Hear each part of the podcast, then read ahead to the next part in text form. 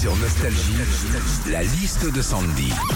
Le week-end dernier, le classement des pays où l'on parle le mieux anglais a été dévoilé. Les Pays-Bas sont numéro 1, bravo à eux. La France est seulement 34e. On est vraiment des losers, ce qui veut dire perdants. Qu'est-ce qu'on vit quand on essaie de parler anglais sandwich?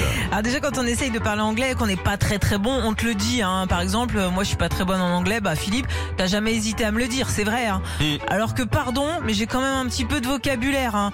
Cowboy, steak, ketchup. Alors elle est où ma bilingue hein?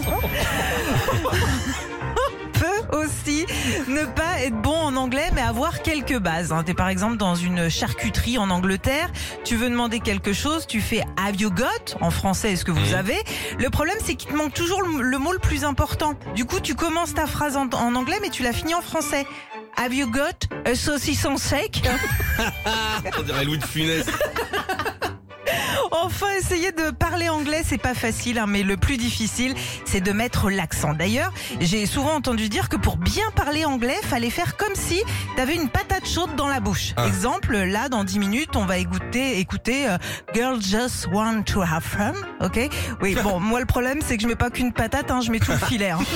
Retrouvez Philippe et Sandy, 6h-9h sur Nostalgie.